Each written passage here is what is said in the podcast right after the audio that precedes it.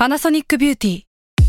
มากกว่าเครื่องเป่าผมด้วยนาโนอีเทคโนโลยีล่าสุดที่จะเปลี่ยนทุกประสบการณ์ที่คุณเคยมีนาโนอีมอยส์เจอร์พลัสเพิ่มความชุ่มชื้นให้เส้นผมหลังใช้งานมากขึ้นถึง 18 เท่า พร้อมชะลอการเฟดของสีผมสำหรับคนชอบทำสีผม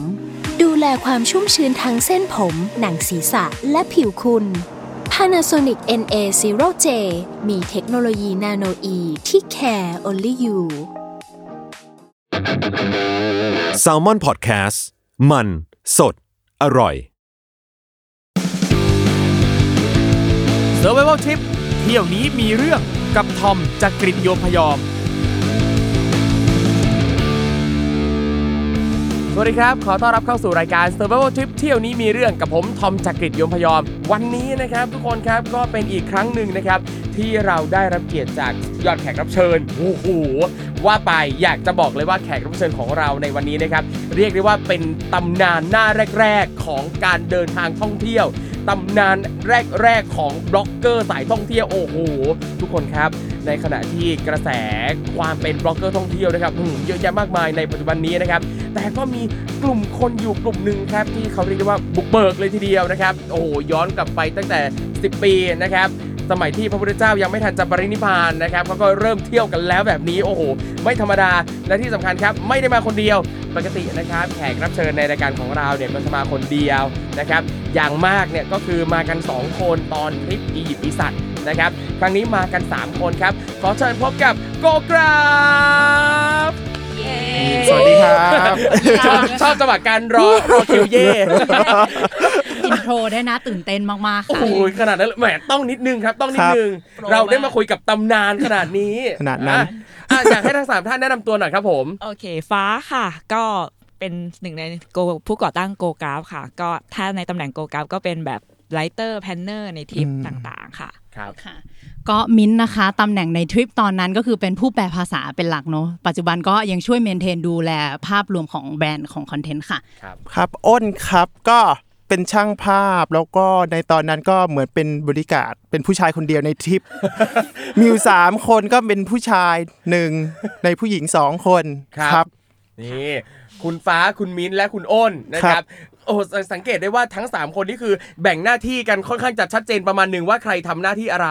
ใช่ อืมโอ้เท่มากเลยนะเพราะว่าคืออย่างหลาย ๆ ครั้งเวลาเราเห็นกลุ่มเพื่อนไปเที่ยวด้วยกันแบบเนี้ยบางหลาย ๆ ครั้งเลยอะจะมีแค่คนเดียวเท่านั้นที่คอยจัดการทุกสิ่งทุกอย่าง และเพื่อนที่เหลือคือแบบ ตะเวนติดสอยห้อยตามเที่ยวอย่างเดียวแต่อุ๊ยทุกคนดูมีหน้าที่ดูแบ่งกันดีเชียวนะครับ แต่ว่ามันค่อยๆ เกิดขึ้นตอนที่เราไปอยู่หน้างานนะคะ ไม่ได้เตรียมก่อนว่าไม่ได้แบบ เฮ้ยอืมคนนี้วางแผนอ๋อหรือคนนี้อย่างนั้นอย่างนี้อะไรเงี้ยก็ครัคือบเหมือนมารุมมาตุ้มช่วยกัน แล้วก็ความสามารถความถนัด position ของทุกคนมันก็ค่อยๆ settle เอาเองใน 21 วันที่เราไปเที่ยวอะค่ะอืมโอ้โหทริปยาวนานเชียวนะครับอะ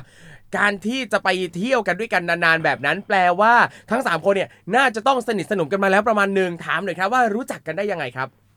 ฟ้ากับมิ้นท์ค่ะก็คือเรียนมหาลัยเดียวกัน แล้วก็อ้นเหมือนกัน ก็คือฟ้ากับมิ้นท์เรียน part ของ product มหาลัยมศวกราฟิกค่ะเออกราฟิกเรียนกราฟิกพีท product ของผมครับ product ของผมจบมานานจบมานานแล้วจบมานานแล้วจริงๆแล้วก็สิบปีอ้นเนอะอ้นอยู่ product ค่ะ แต่ว่าก็คือคณะเดียวกันแบบตอนปีหนึ่งหรือว่าแบบ สี่ปีผ่านมาก็คือเออเจอหน้ากันคุ้นเคยกันรู้จักกันอยู่แล้ว ก็คือเป็นเอกออกแบบค่ะค่ะครับผม ทีนี้มันก็เริ่มมาจากว่าเรียนหนังสือจบปุ๊บแล้วเอ้ยรู้สึกว่าอยากไปเที่ยวเหมือนพวกเด็กฝรั่งที่แบบเออไปเองโดยที่แบบไม่มีพ่อแม่อีกต่อไปละอ่าก็อะอืมคืออันเนี้ยเราก็ต้องอธิบายนิดนึงว่าวัฒนธรรมของฝรั่งนะครับหลาย ๆประเทศเนี่ยเขาจะมีเรื่องของแก p เยียเขาจะไปอ่าสเปนแก p เยียกัน คืออย่าง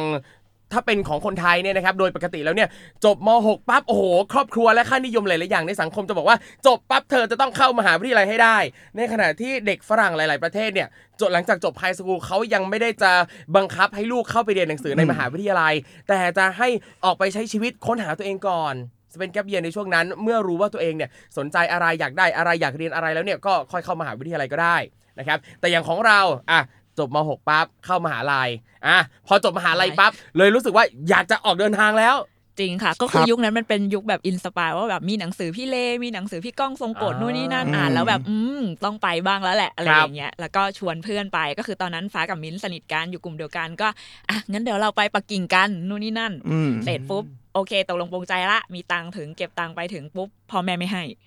เพราะว่า เป็นผู้หญิงสองเป็นผู้หญิงสองคนมึงไปตัวเป็นเดือนเลยเล็กๆบอบบางตัวเล็กๆบอบบางดูแบบโดนจับไปมึงตายแน่อะไรเงี้ยแล้วแบบแบ็คแพ็คเนี่ยนะมึงไม่เคยมีประสบการณ์เลยอะไรเงี้ยก็พ่อแม่เลยแบบ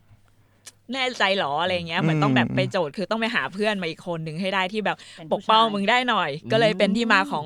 อ้นจูที่เป็นบริการดทีครับผมที่เป็นผู้ชายตัวใหญ่พ่อแม่ก็โอเคแอปพูแบบด้วยสองคนนี้รูปุ๊บทรงมาถาม ไปไหมจะไปที่นี่จะไปถึงที่เบตเลยนะ ใช้ใช้แบบตัดสินใจวันเดียวไปครับก็ก็ดีใจมากเกิดเป็นทริปเนี่ยแหละครับ โอ้ทีเนี้ยสิ่งหนึ่งที่ผมสงสัยก็คือว่า การที่เราไม่เคยจะไปแบ็คแพ็คลักษณะนี้มาก่อนอืมแล้วทำไมถึงเลือกไปเส้นทางนี้ด้วยวิธีนี้ทั้งทั้งที่คือโดยปกติแล้วว่าถ้าแบบคนที่ยังไม่เคยไปเที่ยวไหนอะอาจจะเลือกจากประเทศที่เดินทางง่าย ๆ ก่อน สะดวกสะดวกอะไรเงี้ยสบายๆหน่อยนิดนึง ก็จริง ๆ คือมันคงเหมือนเป็นการ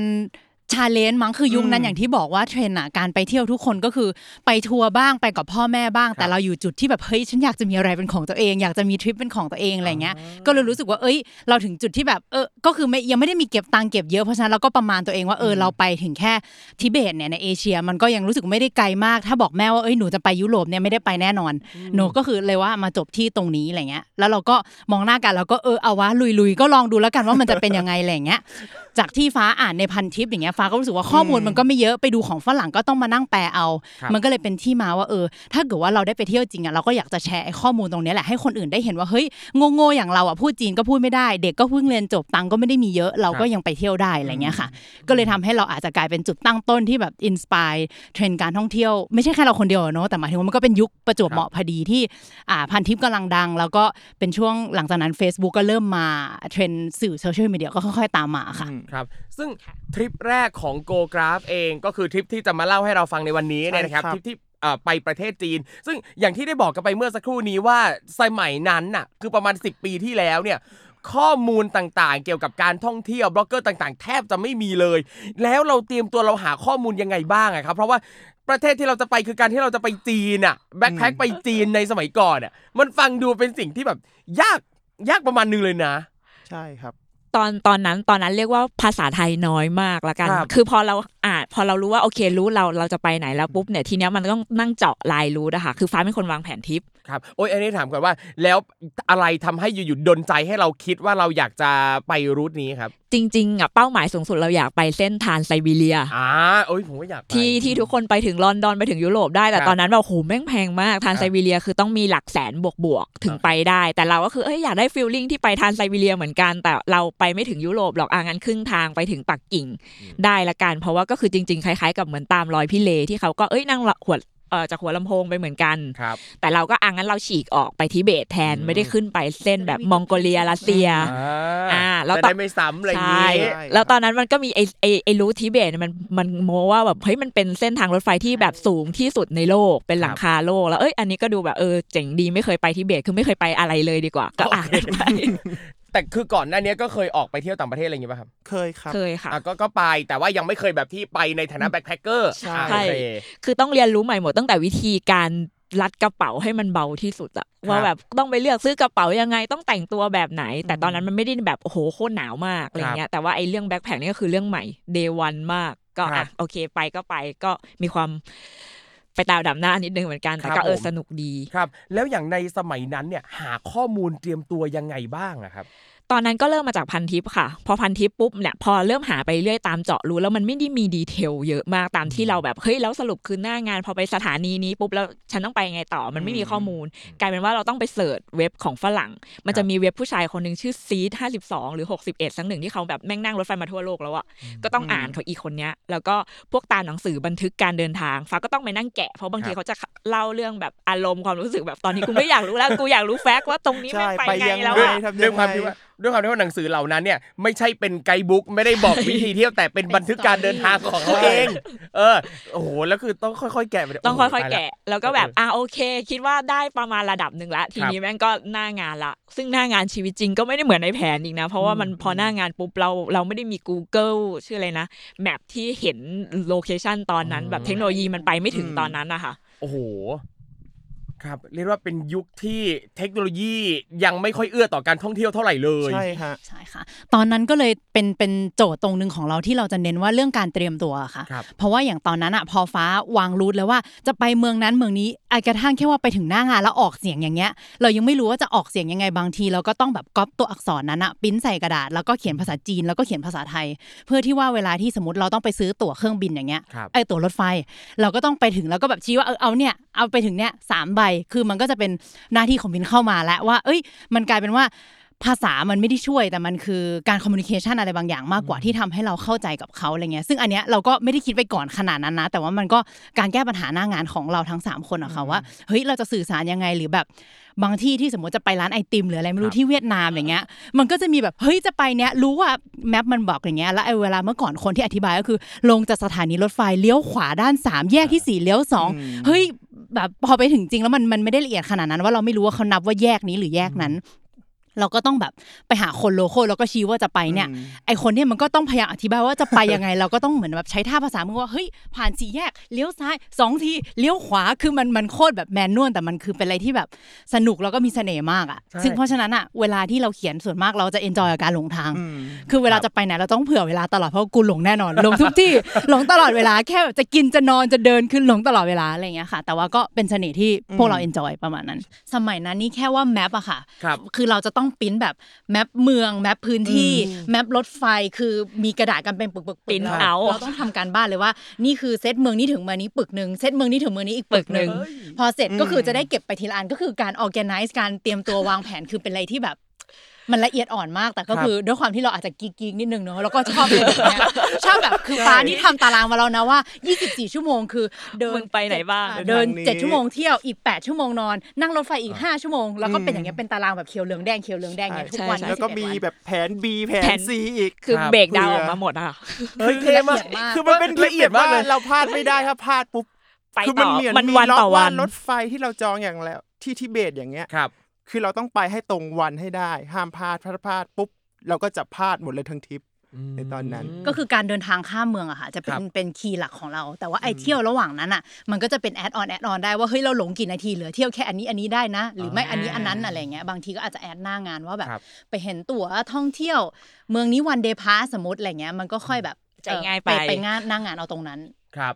ฟังดูเหมือนกับเตรียมต้องเตรียมการนานมากเตรียมอันเนี้ยค่ะเตรียมนานแค่ไหนครับอะ เป็นประมาณครึ่งปีโอ้โหเดี๋ยวทริปหนึ่งนี่คือแต่ว่าแต่ปีเลยฮะแต่ไม่ได้ค่อยๆไม่ไม่ได้โฟกัสอ่าแบบตลอดเวลาเหมือนครับว่าตอนนั้นก็คือทำงานประอะจำใช่เราต้องแล้วทำมาหากินด้วยเลิกงานเลิกงานปุ๊บก็คือค่อยมาวางแผน แต่ตอนนั้นไม่ได้รู้สึกว่ามันเหนื่อยคือรู้สึกว่าสนุก enjoy มากแบบมันมากยิ่งเราแบบได้ crack ว่าอุ้ยอันนี้แม่งเอาโอเค ฉันจะยัดวันนี้เข้าวันนี้ได้มันจะแบบฟินมาก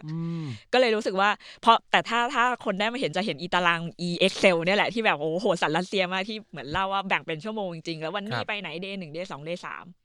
แต่ก็สนุกค่ะมันเลยรู้สึกว่าไม่ได้นาน แต่ถ้าครับยุคนี้มันก็คงแบบอุ้ยสองสามวันวีคเดียวจบเราเผลอๆไม่ได้เตรียมด้วยไม่ไปถึงแต่ปั๊บแล้วก็ค่อยเปิดใช่ใช่ใช่จริงเฮ้ยเนี่ยนะ เตรียมการเอ่อวางแผนเนี่ยก็นานมากแล้วก็ช่วงใกล้ ๆ จะเดินทางแล้วตอนนั้นรู้สึกยังไงบ้างครับอยากรู้ ซื้อของยังไม่ครบเลย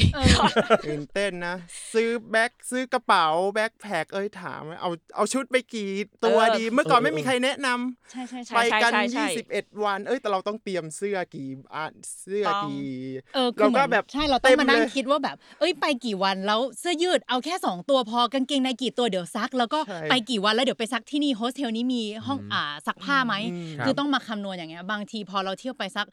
อะอาทิตย์หนึ่งอะค่ะ เราต้องมานั่งคิดแล้วพอเราเข้าโรงแรมที่ใหม่เราต้องซักผ้าก่อน ก่อนที่จะออกไปเที่ยวบางทีมันก็จะอึดอัดนิดนึงเนาะเฮ้ยปกติมาถึงเมืองเราอยากไปเที่ยวเลยแต่นี่ครับเราต้องมานั่งคิดซักว่าแบบผ้าต้องมานั่งซักผ้าแล้วก็แบบซักให้เสร็จเพื่อเอาไปอบพอตอนอบแล้วค่อยออกไปเที่ยวครับอะไรอย่างเงี้ยพอกลับมาก็จะมีคนแบบเอาเสื้อผ้าของเราไปไปไว้ข้างนอกอ๋อก็จะมีโอเคความเฮี้ยๆนิดนึงแต่ก็แบบแมนนวลหน่อยอะไรเงี้ยจริงครับสนุก เออเดี๋ยวแล้วอย่างพวกที่พักอะครับ อันนี้คือเราก็ต้องจองล่วงหน้าตั้งแต่อยู่ที่นี่ อ่าใช่ ซึ่งในในสมัยนั้นนี่ Booking Agoda ก็ยังยังมีแล้ว ยังไม่ได้มี mass ป่ะมีแล้วแต่ว่าตอนนั้นเราตังค์ไม่ถึงเราต้องไป hostelworld.com อ๋อเราต้องนอนโฮสเทล ครับนอนแบบ 20นอนแบบเตียง bunk ห้องเบสหนึ่งหก เป็น dorm เป็น dorm ใช่มคนแปดคนเตียงสองชั้นไปก็อะนอนไปแล้วตอน ก็มีเสน่ห์นะเออมันมีเสน่ห์แล้วราคามันเรารู้สึกว่าเอ้ยตอนนั้นพอเราเป็นนักศึกษาที่เพิ่งจบเรารู้สึกว่าเอ้ยมันเอื้อมถึงได้ แล้วก็ครับเอ้ย location เขาก็โอเคเนี่ยมันก็คือแค่ไปนอนรวมกับเพื่อน ซึ่งเราก็ไม่มาอยู่แล้วถ้าแบบจองห้องสี่คนเราไปสามคนเอาห้องมันก็เป็นของเราแล้วอะใช่แล้วจำได้ว่าตอนที่มีไปจีนทริปที่นั่งรถไฟเนี่ยค่ะครับไปเจอเพื่อนใหม่ชื่อเลมอนอ่าก็คือเหมือนเป็นแบบเออมันก็เหมือนเป็นคนเหมือนคนเราที่ที่แบบสี่เพิ่งจบงงๆแล้วเขาเป็นคนที่สี่เข้ามาอยู่ในห้องเรา ก็เลยกลายเป็นว่าเออมันมีบางวันที่แบบเอยเราได้ไปเที่ยวด้วยกัน หรือว่ามีพยายามจะแบบสื่อสารกันบ้างอะไรเงี้ยมันก็เป็นเสน่ห์อีกแบบหนึ่งอะค่ะ โดยที่เราอาจจะไม่ได้ต้องกลัวมาก เพราะเราเป็นคนกลุ่มใหญ่สามคนแล้ว ก็จะรู้สึกปลอดภัยหน่อย แต่ถ้าเกิดว่าเราเป็นแบบสามคนในห้องแบบ 16 คนเราก็เคยไปนอนเนาะอันนั้นก็จะแบบหลอนๆนิดนึงต่างคนต่างอยู่รีบนอนรีบไปอะไรอย่างเงี้ยครับพีคสุดที่เคยนอนคือ 32 ค่ะอื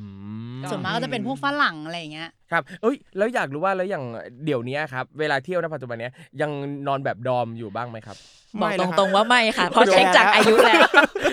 อายุเปลี่ยนไปรสนิยมก็เปลี่ยนไปค่ะคือคือจริงๆสมัยนี้มันแบบเราเพิ่มเงินอีกนิดนึงเราก็เออนอนแบบจริงแบบโรงแรม comfort hotel แบบเนี้ยอ่าครับก็ไม่แพงมันมีที่พักให้เลือกเยอะใช่นะคะตอนนี้ใช่ราคามันก็เลยแบบมันไม่ได้สูงมากเหมือนเมื่อก่อนที่รู้สึกเอื้อมไม่ถึงอะไรอย่างเงี้คยรับ หรือบางทีแบบไปประเทศโหดๆเราจะเริ่มแบบกูเอาโรงแรม chain ละ กูจะรอดตายจากอืมพื้นที่สะอาดเตียงอ่าที่สบายห้องน้ำที่สะอาดหน่อยอ่าก็อะโอเคใช่คือสวรรค์ของที่พักคือห้องน้ำอะสำหครัรับบเรานะกับเตียงนอนคือแค่นั้นคือขอแค่แบบ รู้สึกว่าเหยียบเท้าเข้าไปในห้องน้ำแล้วมันแบบโอเคมันโอเคไม่ต้องเกรงอะอันนี้คืออันนี้คือที่พักดีอ่าๆเพราะว่าหลังจากทริปนั้นที่พอกลับมาแล้วกลับมาบ้านเราได้เหยียบพื้นห้องน้ำเต็มเท้ารู้สึกว่าหูทำไมบ้านกูมันสะอาดจังวะอะไรอย่างเงี้ยคือมันแบบเหมือนเกรงเท้ามานานเวลาเข้าห้องน้ำอะไรอย่างเงี้ยโอ้ยเป็นเหมือนกันเลยอะตามจริงตามวัยจริงที่เพิ่ตามวัยขึ้นเราก็อยากจะนอนใกล้เคีที่ยงกัน สบาย ไม่ปวดหลังใช่ค่ะ ยิ่งแก่ยิ่งปวดหลังใช่อ่าตอนนั้นโออาเคยุยี่สิบสามเองมั้ง ครับเลยทำได้ เพิ่งจบ อืมอะนอกจากต้องจัดการเรื่องที่พักแล้ว มีอะไรที่เราต้องเตรียมต้องติดต่อจัดการจองหรือนั่นนี่นู่นอีกไหมครับก่อนไปอ่า ตอนนั้นสิ่งที่ยากคือตอนทริปที่ไปทิเบตค่ะครับอทิเบตเนี่ยมันเป็นประเทศเหมือนเขตปกครองพิเศษปุ๊บมันกลายเป็นว่าประเทศปิด ซึ่งกฎเขาคือเหมือนว่าเราไม่สามารถไปเที่ยวเองได้เลย คือไปเดินเล่นในเมืองกัน 3 คนไม่ได้ จะต้องครับมีไกด์หนึ่งคนที่คอยดูแลเราตลอดแบบ ก่อนที่จะเข้าที่พักแบบเอาแบบมึงมาข้างนอกปุ๊บมึงต้องมีคนคนเนี้ยอยู่ตลอด แล้วมันกลายเป็นว่าเราต้องไปติดต่อกับบริษัททัวร์ที่ประเทศนู้นเหมือนก็อ่าโอเคส่งอีเมลแชทหากันต้องซื้อทุกอย่างผ่านเขาหมดเลย ว่าคุณจะไปไหนต้องซื้อรถเช่ารถตู้ผ่านเขาซื้อตั๋วรถไฟผ่านเขาทำทุกอย่างเลย อันเนี้ยเป็นเรื่องที่ยากที่สุด แต่มันก็จะเป็นเหมือนแกนที่เรายึดว่าอะทำไงก็ได้ในทริปเนี้ยมันต้องไปอีกทีไอ้ตรงเนี้ยให้ทัน คือตกรถไฟบ้าบอคอแตกอะไรก็ได้ แต่อันนี้ต้องทันอืม ค่ะ อันเนี้ยเป็นเรื่องของการวางแผนว่าเอาโอเค ข้อมูลทุกอย่างพร้อมแล้ว ฉันสามารถไปถึงตรงนั้นได้ละครับทีนี้ค่อยมาเรื่องจัดกระเป๋า ที่ก็เป็นเรื่องยากเหมือนกัน เพราะว่าปกติก็อะกระเป๋าลากอะไรอย่างเงี้ยชีวิตถ้าชีวิตแบบไปกับพ่อแม่ แต่อันนี้แบบแบ็คแพคจ้าต้องแบก 20 กิโลอยู่ข้างหลังทุกวัน ก็เสื้อผ้าเมื่อกี้ก็คือจัดไปแล้ว แล้วก็ครับอีกเรื่องหนึ่งคือด้วยความงกของเราคือต้องเอาอาหารไป เพราะบางทีเหมือนกลัวว่าแบบกินไม่ได้ น้ำพริก อะไรนะปลากระป๋องมาม่าอืมก็เอาของแม่ไปวันไหนประหยัดตังค์ได้เลยแม่งขี้เกียจออกไปข้างนอกแล้วว่ะก็อะต้มกินอยู่ในโฮสเทลไปครับอ๋อความจนแปลว่าเราก็กังวลเรื่องอาหารอยู่พอสมควรเหมือนกันป่ะครับแต่ก็ไม่ไม่ได้ขนาดนั้นนิดนึงเหมือนเรานิดนึงเอาไปเผื่อเผื่อเผื่อ แต่แบบพอเจอหน้างานเห็นไอ้บะหมี่นี่น่ากินกว่าก็อะฉันก็จะไปกินอีบะหมี่ร้านนี้ซะอืมเพราะอย่างปกติเวลาเราไปเที่ยวอะเราจะแทบไม่เอาอาหารไปเลยเพราะรู้สึกตัวเองอะกินได้ทุกอย่างอืมมีอะไรแบบกินหมดชอบลองชอบอาหารท้องถิ่นอะไรอย่างเงี้ยอืมอะ แต่โอแต่ถ้าเป็นเรื่องการเตรียมครับตัวค่ะ จริง ๆ คือจากไทยไปที่นู่นอะก็คืออย่างเมื่อกี้ที่ฟ้าบอกเนาะครับแต่มันจะมีระหว่างที่เป็นรถไฟจากเมืองนี้ไปอีกเมืองหนึ่งอะครับคืออันเนี้ยเป็น learning ของเราเพราะว่าตอนแรกอะอย่างไอ้ทริป27 ชั่วโมงที่เรานั่งรถไฟเนาะครับแล้วตอนแรกเราก็จะแบบเฮ้ยรีบซื้ออะไรหน้าหน้าสถานีรถไฟจะได้เผื่อเอาไปกินบนรถไฟอืมครับมันก็จะมีแบบหมูปิ้งโรตีแล้วก็เหมือนซื้อของสดอะแต่ครับพอไปถึงก็คือหนึ่งคือมันยังไม่ใช่เวลาที่อยากกินหรือว่าแบบสภาพมันแบบ แออัดมากอะไรอย่างเงี้ยมันทำให้ว่าเรามารู้ว่าอ๋อจริง ๆ แล้วคือเราต้องซื้ออาหารที่เป็นอาหารสำเร็จรูปอะที่เป็นไส้กรอกสำเร็จไข่สำเร็จหรืออะไรที่มันมันไม่ใช่แบบของสดแล้วเละๆกินอย่างเงี้ยมันมันจะไม่ work อันนี้ก็คือการเตรียมตัวอีกอย่างหนึ่งที่เราไปเรียนรู้หน้างานค่ะอืมอะหลังจากที่เตรียมทุกสิ่งทุกอย่างเรียบร้อยแล้วนะครับ ตื่นเต้นมากก่อนวันเดินทาง พอถึงวันที่ต้องเดินทางแล้วยังไงบ้างครับ วันนั้นจำได้เป็นวันที่ จัดกระเป๋าก่อนตอนเช้าครับรถไฟออกตอนเย็น วันนั้นเป็นทริปที่รถไฟออกจากหัวลำโพงค่ะ คืออันนี้เนี่ยคือนั่งรถไฟจากหัวลำโพงเพื่อจะไปทิเบต ใช่อ่า21 วันครับก็วันนั้นคือรถไฟรูทแรกที่เราจะต้องด่านแรกคือ หัวลำโพงไปหนองคายอ่าก่อนเพราะจากหนองคายค่อยเข้าลาวครับลาวแล้วก็ค่อยเวียดนาม เวียดนามก็เข้าจีนละครับจีนแล้วก็ค่อยทิเบต ก็คือรูทมันก็จะเป็นอย่างนี้ แล้วเราก็กลับมาที่เอ่อเซี่ยงไฮ้เพื่อบินกลับ คือครับไม่มีตังค์ซื้อตั๋วเครื่องบินไปกลับโอเคมีตังค์ซื้อขาเดียวอ่าเข้าใจค่ะ ก็ครับวันแรกก็ทุกคนไปส่งที่หัวลำโพง เป็นเรื่องอืมอีเวนต์ใหญ่ของครอบอีคเวนรัต์วใหญ่เหมือนใช่เลยไปเรียนต่างประเทศนี้พ่อแม่มาส่งถ่ายรูป มีการแบบ bye bye moment สุดท้ายที่รถไฟเคลื่อนออกแล้วทุกคนแบบ bye byeมีน้องเออมีน้องวิ่งตามรถไฟเหมือนในซีรีส์โอ้โหกะว่าถ้าไม่กลับมาก็ไม่เสียใจแล้วเพราะล่ำลากันเรียบร้อยแล้วเงี้ยประมาณนั้นโอ้โหเออค่ะเป็นภาพที่น่าน่ารักมากเลย ใช่ครับ แล้วก็เดินทางจากกรุงเทพเนี่ยออกออกเดินทางจากหัวลำโพงเนี่ยไปที่หนองคายปลอดภัยดีราบรื่นอืมอันนี้นั่งรถไฟแบบไหนไปครับ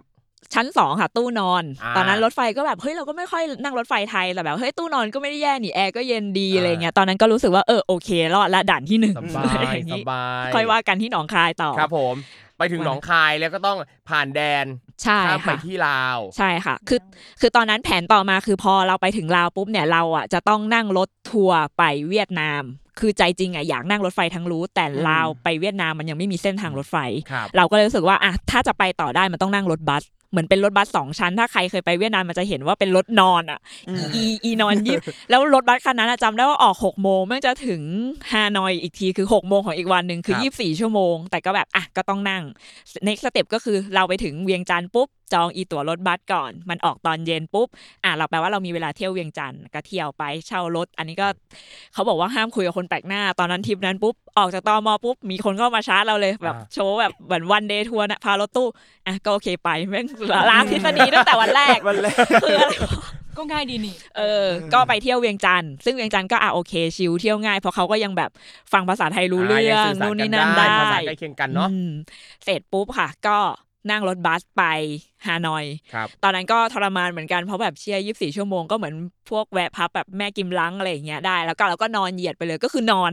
ครับรู้สึกว่าวิธีผ่านให้เร็วที่สุดผ่านเวลา 24 ชั่วโมงเร็วที่สุดคือนอน นอนแบบไม่เคยรู้สึกว่านอนเยอะขนาดนี้มาก่อนในชีวิตอะอะช่วยอธิบายหน่อยครับว่ารถบัสของที่ไปเวียดนามเนี่ยเป็นยังไงฮะเป็นยังไง ก็คือจริง ๆ มันเหมือนเกุ้อี้หนึ่งคนนะคะแต่ว่ามันเป็นแทนที่ปกติเราจะนั่งเป็นท่านั่งใช่ครัปะบ มันเป็นเกุ้อี้ท่านอนอย่างเงี้ย ที่เราสามารถเหยียดขาได้เออแล้วก็ใช่มีร่องสำหรับเสียบจริงเท้ๆถือว่าเป็นไปเป็นสิ่งใหม่นะ รู้สึกแบบตื่นเต้นมากว่าเฮ้ยเกิดมาในชีวิตไม่เคยเห็นอ่าเตียงแบบนี้แล้วก็เป็นสองชั้นมันจะมีครับเหมือนเหมือนเป็นบังเบสในหอพักอย่างนั้นนะครัคะบแต่เป็นบนล่างแต่เป็นเตียงคือมันมัน Amazing มากรู้สึกว่าประทับใจจริงครับๆที่แบบใช่เฮ้ยมีอย่างนี้ด้วยเหรอวะอะไรเงี้ยซึ่งค่ะพอขึ้นไปเหมือนกับว่าเขาก็แบ่งเป็น 3 แถวใช่ซ้ายกลางขวาใช่ใช่แล้วก็ใช่มีร่องตรงกลาง แล้วอย่างของเราของเราเคยเคยไปนอนอันเนี้ย ครั้งหนึ่งเอ่อเอ้ยจริงๆก็หลายครั้งแต่ครั้งแรกที่เจอคือช็อกมาก เพราะว่าฝรั่งอะที่เขาอ่าตัวใหญ่มากอะเขาไม่สามารถจะนอนได้ เขาก็มานอนตรงแบบตรงทางเดินนอนบนพื้นทางเดินแทน แล้วเวลาคนจะไปจะมาคือก็ต้องเดินข้ามเดินอะไรเขาไปแบบเออโอ๊ยตายแล้วสงสารสงสารแล้วสูตร สูตรคือถ้าถ้าได้นอนเตียงชั้นสองเนี่ยจะโชคดีเป็นพิเศษ เพราะชั้นล่างจะแบบกลิ่นตลบอบอวนมาก ใช่เออเราก็จองเราเราจะเราได้จองช้อนชั้นบนบนโชคดีก็อะมองหน้ากันไปเลยยี่สิบสี่ชั่วโมงรัวครับๆแล้วหลังๆ ก็คนเวียดนามก็คือสนิทกับเรา โดยการที่พูดกันไม่รู้เรื่องเหมือนกัน แต่ก็แบ่งของกันมิตรภาพเกิดในบนรถบัสยี่สิบสี่ชั่วโมงนี่แหละถึงแม้จะสื่อสารกันไม่รู้เรื่องใช่แต่ก็ค่ะใช้มือไม้หน้าตาแบ่งขนมสื่อสารกัเอาใช้อวัจเอาเน้นอวัจนภาษาใช่อ่าครับผมค่ะพอไปถึงเวียดนามอะถึงฮานอยปุ๊บครับจำได้อีกวันนั้น พอลงจากสถานีปุ๊บ แล้วมันไม่มีในรีวิวแล้ว มันเริ่มไม่มีในรีวิว เพราะว่าไม่ค่อยมีคนมารีวิว บอกว่า ลงจากรถบัสเราจะไปเข้าเมืองยังไง เราก็ต้องไปถามคนแถวนั้นคิดสภาพแบบเหมือนสถานีที่เล็กกว่าหมอชิด แต่แบบครับมืดมากไฟฟ้าเหมือนแบบไม่มีไฟอะแบบน้อยมากครับอันนี้ถึงถึงประมาณกี่โมงนะครับ หกโมงทุ่มหนึ่งค่ะอืมมืดครับแล้วเราก็ต้องแบบต้องเข้าเมือง แล้วก็อ่านหลังก็ต้องแบกกระเป๋ายี่สิบโลอยู่ข้างหลัง เพื่อไปถามว่าแล้วเราจะเข้าเมืองยังไงตอนนั้นก็คือกลายเป็นว่าต้องนั่งรถเมล์สายแปดอะไรสักหนึ่งไม่รู้แล้วก็อะเดินตามเขาไปเพื่อเข้าเมืองเข้าเมืองแล้วก็คิดภาพว่าไม่มี Google Map ที่ต้องบอกว่าโลเคชัน now เราคือครับตรงไหนอะมันกลายเป็นว่าตอนนั้นสิ่งที่เรายึดคือพอเข้าเมืองปุ๊บแล้วมันมีไอ้lake ที่อยู่ตรงกลางเมือง ก็ต้องยึดจาก lake นะ แล้วก็คิดเองด้วยว่าทิศไหน ก็แบบแม่งอยู่ที่นี้ละกันอะไรอย่างเงี้ยแล้วก็เดินหา เพราะว่าแล้วก็ถามต้องเดินหาโฮสเทลอืมเพื่อเข้าไปเช็คอินครับพอเข้าโฮสเทลวันนั้นจำได้เลยว่าโอ้โหได้อาบน้ำครั้งแรกในรอบสองวันอ่าก็เลยรู้สึกว่าเออรอดละแล้วจากนั้นก็คือเที่ยวฮานอยครับ พอเที่ยวฮานอยเสร็จก็หาของกินนู่นนี่นั่นออกไปฮาลองเบย์ไปเดินในเมือง ก็ก็ตามภาษาฮานอยที่แบบวุ่นวายนิดนึงแต่ก็โอเคได้เที่ยวหมดเดินไปเรื่อย ๆแล้วยุคนั้นยังไม่มี Uber Gap โอ้ไม่มีอะไรทั้งนั้นแค่เอาจริงแท็กซี่เวียดนามคือแบบ ขึ้นชื่ตัวอหลอกเลเรานั่งรยถเมย์ด้วยนะรู้สึกนั่งใช่เรานั่งรถเมย์มั่วๆเป็นหลักอ่าตอนที่เราไปเที่ยวเวียดนามเราก็จะชอบนั่งรถเมย์เพราะรู้สึกว่ามันเป็นอันที่ถูกที่สุด อะเวียดนามตอนนั้นก็คืออยู่เวียดนามนานแค่ไหนครับตอนนั้นสองสองสามวันนึงค่ะว่าเพราะว่าสองสามวันแวะที่ฮานอยครับเพื่อต้องไปต่อละอ่า พอไปต่อปุ๊บเมืองเมืองต่อไปคือเราจะเข้าเมืองจีนครับได้แล้วทีเนี้ยเมืองจีนไอ้ตรงชายแดนมันมีเมืองที่ชื่อหนานหนิง คืออันเนี้ยแหละเราจะต้องนั่งรถไฟจากฮานอยไปหนานหนิงอืมอันนี้ก็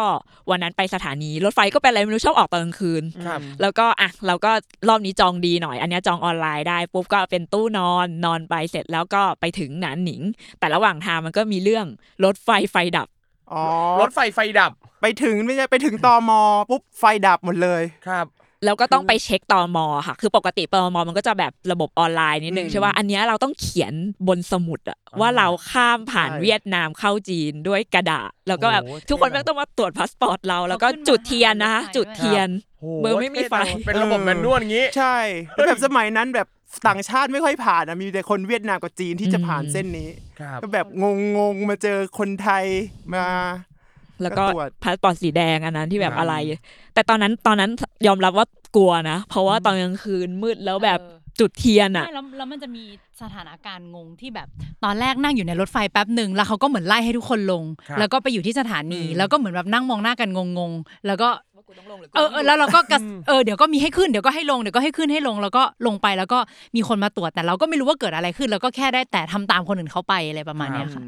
คือไม่กลัวอะไรเลยนอกจากกลัวตกรถไฟเดี๋ยวกลายเป็นว่าเราลงปุ๊บไอ้รถไฟคันนั้นไปแล้วแล้วแบบอ้าวเข้าเมืองจีนเลยพวกอุ้ยเนี้ยเคยเจอแบบเนี้ยตอนข้ามข้ามไปลาวครั้งหนึ่งอะค่ะจากด่านที่หนองคายอะ ลงไปตรวจแล้วมันทำอะไรก็ไม่รู้นานมากอะแล้วรถไปแล้วอะรถไปแล้วแล้วกระเป๋าเราอยู่บนรถด้วยอะต้องเรียกรถ เอ่อไอ้รถรถรับจ้างสกายแลบอะขับอ่าตามเข้าไป อีกคือสถานีจากด่านจากด่านที่ฝั่งเวียงจันทร์ที่ข้ามจากหนองคายไปแล้วก็ไปถึงสถานีรถบัสซึ่งไกลมากอืม นั่นแหละ ก็ยังดีแล้วคือรถจอดอยู่ซึ่งไม่มีคนโชคดีที่รถคันนั้นยังไม่ไปไหนต่อเราถึงได้เอากระเป๋าเราลงมาได้อะอืมนั่นแหละก็ฝากทุกคนระวังเป็นจริงค่ะด่านชายแดนต่างๆ เนี่ยเล็งให้ดีเลยว่ารถเราอยู่ตรงไหนอะใช่จริงค่ะหลังหลังจากที่เจอเหตุการณ์ครั้งนั้นมา เวลาลงรถมาตอมอเอาของลงทุกครั้งเลยอะ อะแต่ตอนนั้นก็ผ่านมาได้อย่างดี ผ่านมาได้อย่างดีค่ะ ครับผม แล้วก็มาถึงสุดท้ายก็อะเข้าจีนได้แล้วเออดีใจมากถึงเมืองหลานหนิง เมืองแรกแวะพักปุ๊บเมืองนั้นเจริญมากแบบแสงสีเสียง คือตอนนั้นรู้สึกว่าโหแม่งเจริญมากจริงๆแบบไม่เคยมาจีนแล้วก็เจริญขนาดนี้ สิ่งที่ทำสิ่งแรกค่ะซักผ้าอ่าที่เมื่อกี้ที่มินเล่าว่าแบบเออต้องเข้าไปโฮสเทลปุ๊บแล้วเราก็ซักผ้าอบผ้าเก็บไว้ต้องไปตากผ้าแล้วค่อยครับถึงจะเข้าไปเดินในเมืองได้ เข้าไปเดินในเมืองเสร็จเมืองนี้ก็ไม่ได้มีอะไรมากก็อะเดินเล่นในเมือง เพื่อว่าเราจะไปต่อเหมือนเป็นจุดพัก ซักผ้าและพักผ่อนอะไรอย่างเงี้ยเสร็จปุ๊บเมืองหนานหนิงเนี่ยพอเราเข้าจีนได้แล้วเนี่ย next step คือเราต้องไปไล่จองตั๋วรถไฟทั้งหมดที่หลังจากทริป หลังจากเนี้ยค่ะ เพราะว่าอะโอเคเริ่มออฟฟิเชียลแล้วมันจองออนไลน์ไม่ได้เราก็ต้องไปจองอีหน้าตู้ แต่หน้าตู้เขาเป็นระบบแบบระบบในประเทศเขาแหละเราก็จะจองทริปไหนสองหนึ่งสองสามก็ไล่จองให้หมดเลยอืมกลายเป็นว่าวันนั้นก็คืออะไปจองแล้วมันจะมีเส้นหนึ่งที่ยาวที่สุดครับคือเดี๋ยวจากนั้นหนิงเราไปกุ้ยหลิน กุ้ยหลิครันบแล้วเราไปปักกิ่งต่อ แต่ไอ้กลายเป็นว่าพอไปถึงหน้าตู้ปุ๊บเนี่ยไอ้กุ้ยหลินไปปักกิ่งเนี่ย ตั๋วหมด ตั๋วหมด ใช่ ตั๋วหมด ตั๋วหมด ไอ้เส้นที่เราวางไว้ว่าเราจะไปตู้นอนสบายๆแบบเออฉันจะนอนถึงปักกิ่งเลยโคตรดีเลยอะไรอย่างเงี้ย หมด ซึ่งเส้นนี้เป็นเส้นที่ต้องนั่งนาน นั่งนานยาวยาวไอ้ตุ๊กคือนั่งนานนั่งยาวก็ควรจะสบายหน่อยมใช่ปรากฏตั๋วหมดตั๋วหมดโอ้โห เดี๋ยวนะครับ เอาเป็นว่าตอนนี้เราขอพักตรงนี้สักครู่หนึ่งนะครับ แล้วเดี๋ยวมาคุยกันต่อครับว่า พอตั๋วหมดแล้วเนี่ยนะครับเขาทำยังไงกันบ้าง แล้วเจอกันครับ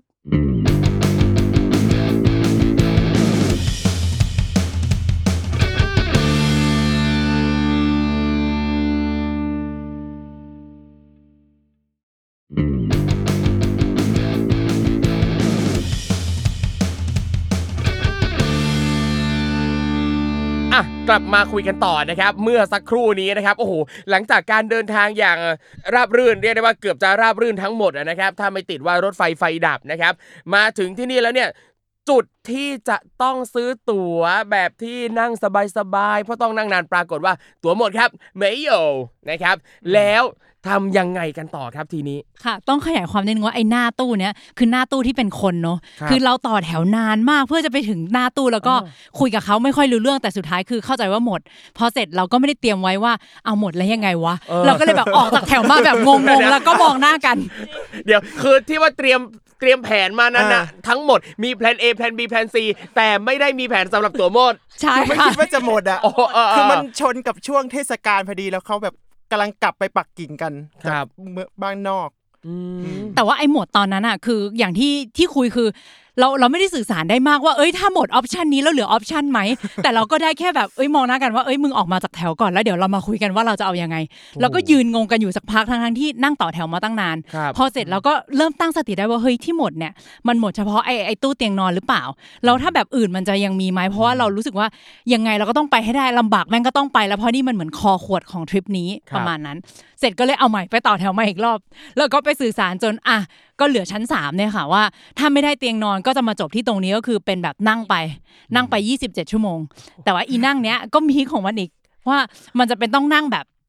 เราเข้าใจว่าปกติอะตั๋วรถไฟขายคือขายที่นั่งที่นั่งแล้วก็คือครับจบใช่ป่ะอ่าคะคือระบุที่นั่งไว้ที่ใครที่มาอ่าใช่ แต่ตู้เนี้ยมันพีคตรงที่ที่ว่างอะเขาก็ขาย คือที่ยืนตรงที่เป็นอ่า ที่ระหว่างฝั่งซ้ายกับฝั่งขวา ครับมันจะเป็นสามแล้วก็ว่างแล้วก็สามอะค่ะ ครับ ตรงเนี้ยเขาก็ขาย คือกลายเป็นว่าพื้นที่หน้าห้องน้ำหน้าตู้ระหว่างทางเดิน คือเขาขายหมดกลายเป็นว่ามันมีคนเข้ามายืนด้วย อืมคือรถไฟขบวนนี้ไม่มีที่ว่างเลย ไม่มีพื้นที่ว่างเลย ตรงไหนว่างขายได้หมดเลย ใช่ใช่ค่ะ แล้วเขามีจำกัดจำนวนไหมฮะ ไม่น่าไม่นะไม่แน่ใจโอ้โหแต่คือเหมือนรถเมต็ย์ นึกถึงรถเมย์อะรถนึกเมถึย์งรถเมย์เลย เครียดเลยอ๋อฮะคล้ายๆคล้ายๆกับก็รถไฟไทยบางเส้นใช่ไหมครับ ที่นอกจากจะแบบอะตรงที่นั่งแล้วอะยังเหมือนมีตั๋วยืนใช่ อ่าเป็นตั๋วยืนซึ่งถ้าสมมุติว่าที่นั่งไหนยังว่าง แบบมีคนลุกก็รอเสียบกันไปเงี้ยโอ้ยิ่งกว่านั้นค่ะ โอ้เดี๋ยวยังไงครับ คือเหมือนเราอะโอเคเราสามคนได้ตั๋วละว่าเราจะได้นั่งไอไอตั๋วเนี้ยมันเรียกว่าฮา seat มั้งก็นั่งไปอ่านั่ง คือคือตั๋วเราคือได้นั่งแน่เราๆได้มีระบุเลข เราได้นั่ง อ่าใช่ แต่อะ peak กว่าคือไอรถไฟขบวนเนี้ยพอถึงวันที่ได้นั่งจริงๆอะเราขึ้นไปปุ๊บกลายเป็นว่าที่นั่งเรามันมีคนนั่งอยู่แล้ว อืม เพราะว่าเหมือนรถไฟมันมาจากต้นสายอะไรพวกเนี้ยอะใครเห็นที่ว่างก็เข้าไปนั่ง เราก็ต้องไปโชว์ตั๋วว่าเอ้ยนี่มันที่เรานะ จนแบบเราสามารถ ทวงสิทธิ์มาได้แหละครับที่นั่งปุ๊บเรานั่งเรียงกันสามคน แต่พอชีวิตจริงอะค่ะพอด้วยความที่รูทมันยาวมาก 27 ชั่วโมงปุ๊บเนี่ย มันจะเริ่มมีคนเนียนๆขอนั่งด้วยสี่คนได้ไหม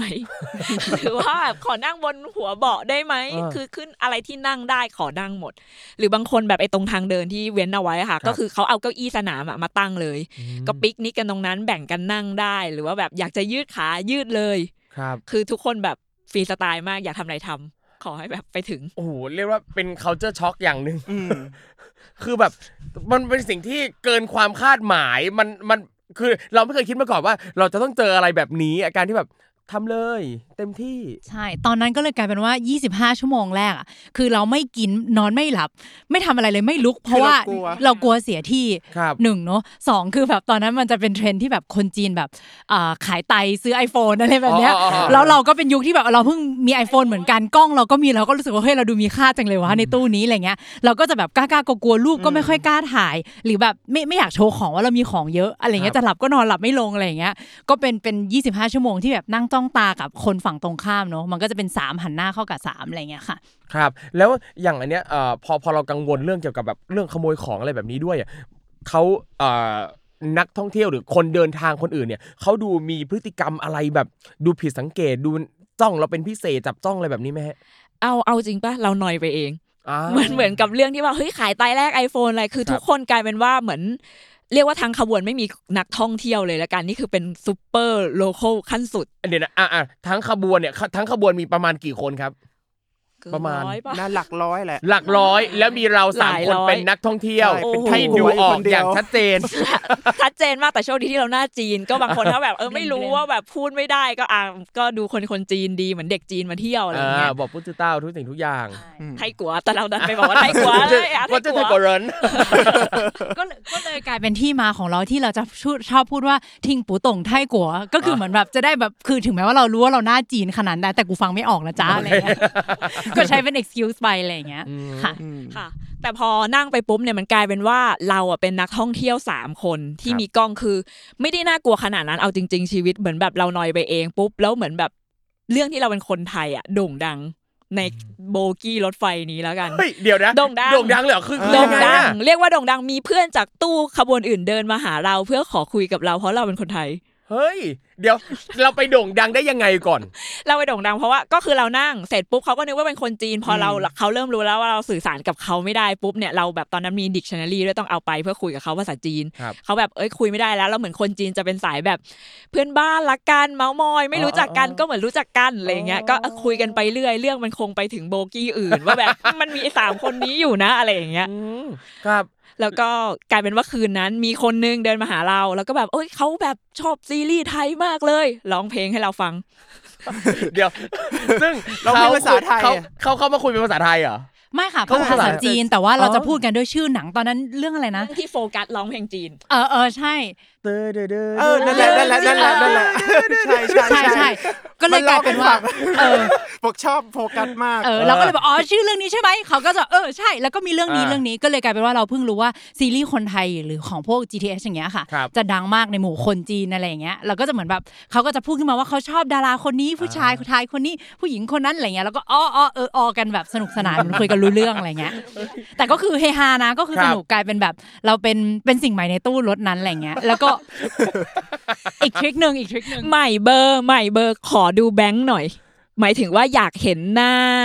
เหรียญของเราอ๋อแบงค์ของครับเราว่าหน้าตาเราเป็นยังไงทุกคนก็จะแบบตื่นตาตื่นใจเหมือนทุกคนเป็นคนจีนที่แบบไม่เคยออกนอกประเทศอะค่ะ ก็ตื่นตาตื่นใจมากว่าแบบอุ้ยหน้าตาแบบนี้แล้วเขาก็รู้จักพระเทพมั้งตอนนั้นว่าแบบเออเพราะเหมือนพระเทพคงมาเมืองจีนบ่อยครับอะไรอย่างเงี้ยก็กลายเรากลายเป็นเซเลบในรถไฟเยตอนนั้นขอแลกเหรียญด้วยเออมีขอแลกเหรียญด้วครัยบว่าแบบอะเราก็แลกกันนิดนึงมีมิตรภาพระหว่างแบบคุยกันไม่รู้เรื่องอย่าลืมทุกอย่างคุยกันไม่รู้เรื่องนะคะอันนี้ ก็เออสนุกอุ้ยไอตรงแรกเหรียญนะเคยเจอเหมือนกันเคยเคยไปจีน แล้วก็เนี่ยมีคนจีนเข้ามา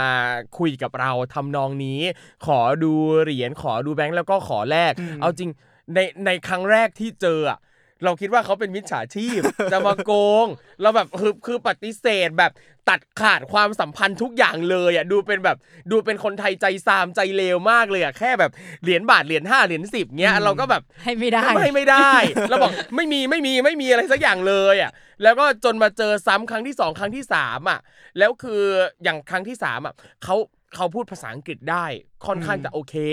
อะเราเลยเข้าใจเขามากขึ้น แล้วทำให้เรารู้สึกผิดบาปเหลือเกินกับคุณสองคนแรกที่เข้ามาหาเราด้วยเรื่องนี้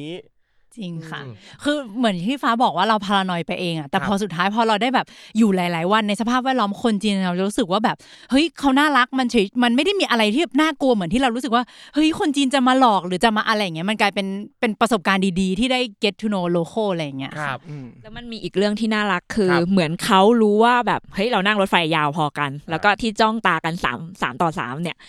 เขาแบบเขา offer ให้เรานะ ว่าแบบเฮ้ยคุณสามารถยืดขามาวางตรงเขาได้ตรงช่องว่างระหว่างอืมสองคือ แล้วเขาก็จะยืดขามาวางเราเหมือนณ moment ตอนนั้นมันคือแบบไม่รู้จักกันคนตรงข้ามท้อง ทุกคนแม่งช่วยเหลือกันแล้วที่คุยกันไม่รู้เรื่อง มีป้านะแบ่งมีของกินใช่มั่งค่ะ มีป้าแบ่งของกิน คือตอนเด็ก ๆ ตอนนั้นเราจำได้ว่ามันเป็นที่นั่งสามต่อสามใช่ไหมครับแล้วมันมีป้าคนหนึ่งที่เป็นแบบถือองุ่นมามาแล้วก็มาเนียนแบบเออแบ่งองุ่นให้เราหรือว่าแบ่งคนที่สี่คนนี้เป็นคนที่สี่แล้วสุดท้ายก็คือแบ่งองุ่นซะจนได้เนียนเป็นseat ที่สี่คือเบียดกันเข้ามา แต่ตอนเด็กๆเราก็แบบรู้สึกว่าแบบเฮ้ยแม่งไม่โอเค ป้าไม่แฟร์อะไรอย่างเงี้ย แต่ตอนนี้มองกลับมารู้สึกว่าเออนะโม moment นั้นอะคือป้าก็เก่งจริงแล้วก็คือ ก็ไม่แปลกที่คนจีนเขาจะแบ่งกันอะเพราะรู้สึกว่ามันก็ไม่ได้เหนือบ่ากว่าแรงคือยังไงมันก็ได้นั่งเท่าเดิมมันก็คือเหมือนแบ่งให้อีกคนหนึ่งแบบ happy กว่าเออมันก็อันนี้คือคิดหลังจากกลับคมารับแล้วเออก็มันก็ไม่ได้ลำบากอะไรขนาดนั้นแบ่งๆกันนั่งไป เพราะมันลำบากไปแล้วอืมจะถูกเหมือนกับว่าประสบชะตากรรมเดียวกัน อะไรช่วยกันได้ก็ช่วยกันไปใช่ค่ะโอ้นี่กำลังคิดว่าถ้าเป็นตัวเองอะ คือ จะเป็นองุ่นหรือจะอะไรก็ไม่น่าจะยอมอะเป็นคนเลวมาก ไม่แต่ว่าโมเมนต์นั้นนะมันจะเหมือนแบบเฮ้ยเข้าใจแล้วว่าถ้อยทีเขาให้อาศัยครับมันเป็นยังไงมันคือแบบ พอเขาให้เราเราก็รู้สึกว่าเออเราก็อยากให้เขาอ่ามันมันเป็นสิ่งที่เราไม่น่าเชื่อว่ามันจะเกิดขึ้นภายในช่วงเวลาแค่แบบ หลังจาก 5 ชั่วโมงแล้วก็ 27 ชั่วโมงอะมันมันครับ Amazing ตรงนี้ว่าแบบ ถ้าเราอยู่ไทยเองอะแล้วเราเจอคนแปลกหน้ามันจะไม่มี moment แบบ bonding ขนาดนี้กับ neighbor ที่นั่งอยู่ตรงข้ามอะแต่เพราะว่ามันเป็นจีนแล้วมันกลายเป็นเสน่ห์บางอย่างที่เฮ้ยไม่น่าเชื่อว่ามันเกิดขึ้นได้จริงๆอะไรอย่างเงี้ยคค่ะรับเหมือนกับว่าทางจีนเองเนี่ยเอ่อณณสมัยนั้นคนกลุ่มนั้นเอ่อผู้คนท้องถิ่นที่อยู่บนรถไฟขบวนเนี้ยอาจจะเหมือนกับว่าเข้าใจธรรมชาติของเขาแล้วก็ไม่ไม่ได้กังวล ไม่ได้รู้สึกว่าคนที่เนี่ยจะมีมิจฉาชีพ ไม่ได้รู้สึกว่าจะต้องกังวลระแวดระวังอะไร แต่ว่าพอเป็นคนไทยเองอะบางทีมันก็จะมีมุมที่รู้สึกว่าเราต้องระวัง เราต้องใช่ป้องกันตัวไว้ก่อน ค่ะ อืมซึ่งเอาจริงบางทีการการที่เราคิดแบบเนี้ยการที่เราต้องคอยระวังตลอดเวลามันก็ทำให้แบบมีความรู้สึกบางอย่างที่แบบ อาจจะทำให้เราเห็นแง่งามของการเดินทางแบบน้อยกว่าที่ควรจะเป็นไปหน่อยใช่อะไรอย่างใช่เงี้ยอืมแล้วบนรถไฟขบวนนี้เนี่ยเดินทางตลอดทั้งหมดประมาณ 25-26 ชั่วโมงยี่สิบเจ็ดค่ะ 27 แต่ว่าเราทนที่จะแบบไม่ลุกเลยไม่กินเลยไม่หลับเนี่ยยี่สิบห้าชั่วโมง อ๋อยิบเออคือ 25 ชั่วโมงแรก แปลว่า 2 ชั่วโมงหลังนี่คือทนคือทนไม่ไหวแล้วเริ่มเริ่มไม่ไหวแล้ว ไม่เพราะว่าเริ่มคุยกันแล้วสลับกันนอนมันนะมันมีข่าวลือด้วยก็มีเขามีข่าวลือก่อนเออว่ารถไฟจะถึงเร็วขึ้น เราก็เลยแบบอ่าอะเริ่มรีแลกซ์อ่าใกล้ถึงแล้วงั้น เริ่มหิว เอามาม่าขึ้นมาจะไปกดน้ำร้อน แต่ไอ้ตู้น้ำร้อนเนี่ยก็ต้องฝ่าฝูงชนไปอยู่หน้าห้องน้ำครับตอนแรกก็คือเชื่อข่าวโคมลอยก็เลยรู้สึกว่าหิวไม่ไหวแล้ว ก็เลยไปกดน้ำร้อนอะไรเงี้ยแล้วก็กลับมานั่งพอระหว่างกินเนี่ยฟ้าก็เริ่มรู้สึกว่าเฮ้ยถ้ากินเสร็จเดี๋ยวก็จะต้องปวดเข้าห้องน้ำอีกจะไหวไหมวะอะไรอย่างเงี้ยค่ะแต่ก็ต้องทนกันไป แต่ตอน momentที่เราเดินไปกดน้ำหรือไปเข้าห้องน้ำคือเราเหมือนได้เห็นอีกโลกหนึงจริงๆคือไอ้ตรงห้องน้ำมันจะมี sink ครับ นึกออกปะคะคิดภาพยิ่งกว่ารถไฟไทยแล้วกัน ก็คือ ตรงนั้นก็มีคนนั่งนั่งบน sink ยืนบนห้องน้ำคือทำทุกอย่างที่แบบนั่งได้อะเราเลยแบบโหเออเออรีบกลับไปที่ของตัวเองเพื่อไปล็อกที่ต่ออ่าแต่ก็สนุกค่ะอืมคืออย่างอันเนี้ย25ชั่วโมงแรกไม่ลุกเลย มาตัดสินใจในช่วง 2 ชั่วโมงหลัง แล้วที่บอกว่าข่าวลือว่าจะถึงเร็วขึ้นอันนี้จริงไหมฮะไม่จริงค่ะอะไม่จริงด้วยเราเราก็แบบข่าวลืออะไรคือฟังภาษาจีนก็ไม่รู้เรื่องเราคิดว่ามีข่าวลือได้ไงวะเออเออเออเออเนี่ยแล้วมันมายังไงวะข่าวลือนี้อะเหมือนเห็นทุกคนดีใจแล้วก็เหมือนคุยกันเรื่องเวลาอะไรมั้งอืมแล้วก็คงแบบเอ้ยคิดเองมโนเองแล้วว่ามันจะถึงเร็วจริงๆสุดท้ายคือเท่าแบบ เดิม คือใกล้ถึงแล้วใกล้ถึงแล้วอ่าเขาก็เริ่มแบบดีใจ อืม ครับ แล้วอย่างจริงๆอย่างรถไฟขบวนนี้ข้างทางเป็นไงบ้างครับ การที่นั่งนานแบบเนี้ยข้างทางมันมีอะไรสวยงามให้ดูชมไหมกระจกมันไม่ใสค่ะอ๋อไม่เราก็มองก็มีก็มีทางก็มีทางทั่วไป แต่ไอเส้นทิเบตอะสวยกว่า อันนี้ก็เหมือนเป็นเส้นแบบผ่านเมืองผ่านทุ่งหญ้าก็เหมือนเป็นที่ชาวบ้านเขาอยู่อะไรพวกเนี้ยปกติอืมครับอะอย่างนี้พอเราก็นั่งไป 27 ชั่วโมงอืมจนถึงทิเบตถึงปักกิ่งเหรออะถึงปักกิ่งถึงปักกิ่งอ๋อถึงปักกิ่งกิ่งใช่ แต่ตอนนั้นจำจำโมเมนต์ที่ถึงได้คือแบบดีใจมาก แล้วไอ้คนตรงข้ามมาพูดว่า welcome to Beijing คือแบบพูดภาษาอังกฤษพูดภาษาอังกฤษได้เหรอพูดภาษาวะอังกฤษตอนนี้เออแต่เขาก็คงแบบเตรียมมาแล้วเหมือนเออคิดมาแล้ว แล้วก็ครับเมียเขาท้องตรงข้ามนี่คือเห็นคนท้องอยู่ได้คือแบบเราก็ต้องอยู่ได้วะอะไรเงี้ยครับพอสุดท้ายก็อะถึงปักกิ่งโอ้โหเหมือนเดิมสถานีอ่ารรถไฟปักกิ่งก็จะต้องมี west north south east ครับกูอยู่ไหนเนี่ยอะไรอย่างเงี้ยแล้วก็นั่งเข้าโฮสเทลซักผ้าทุกอย่างแล้วก็เที่ยวปักกิ่ง ครับไปกำแพงเมืองจีนไปอะไรที่เป็น landmark ทั้งหลายของปักกิ่ง แล้วก็ทีเนี้ยพอเริ่มนั่งรถไฟยาวๆปุ๊บเราเริ่มมีประสบการณ์ละว่าแบบไอ้ตู้ที่เราจะไปทิเบตเนี่ยจากปักกิ่งไปทิเบตเนี่ยเราแบบเป๊ะแน่นอน เราชีวิตเราต้องดีกับข้าวเราของแห้งครับชีวิตเราดีหมดอะซื้อไปขอตัดข้ามข้ามปักกิ่งแล้วเราครับก็ผมนั่งรถไฟไปทิเบตเลยครับอันนั้นวันนั้นนั่งไปสองวันอืมโอ้คืนนั่งรถไฟสองวัน ใช่ใช่ค่ะ โอเค แต่นั่งแบบนั่งสบาย เออสบายแล้วสบายโอ้ถ้าสองวันแล้วก็เป็นชั้นสาม hard seat แบบไม่นั้นได้อันนั้นไม่ได้จริง โอเค ๆ นั่งสบาย กลายเป็นว่าพอไอสิ่งที่เราของแห้งซื้อไปอะ ลืมว่ารถไฟ route เนี้ยเป็น route ยาวแล้วสบาย ทุกคนคือต้มทำอาหาร ก็คือกลายเป็นว่าคือทุกคน relax ขึ้นมีแบบ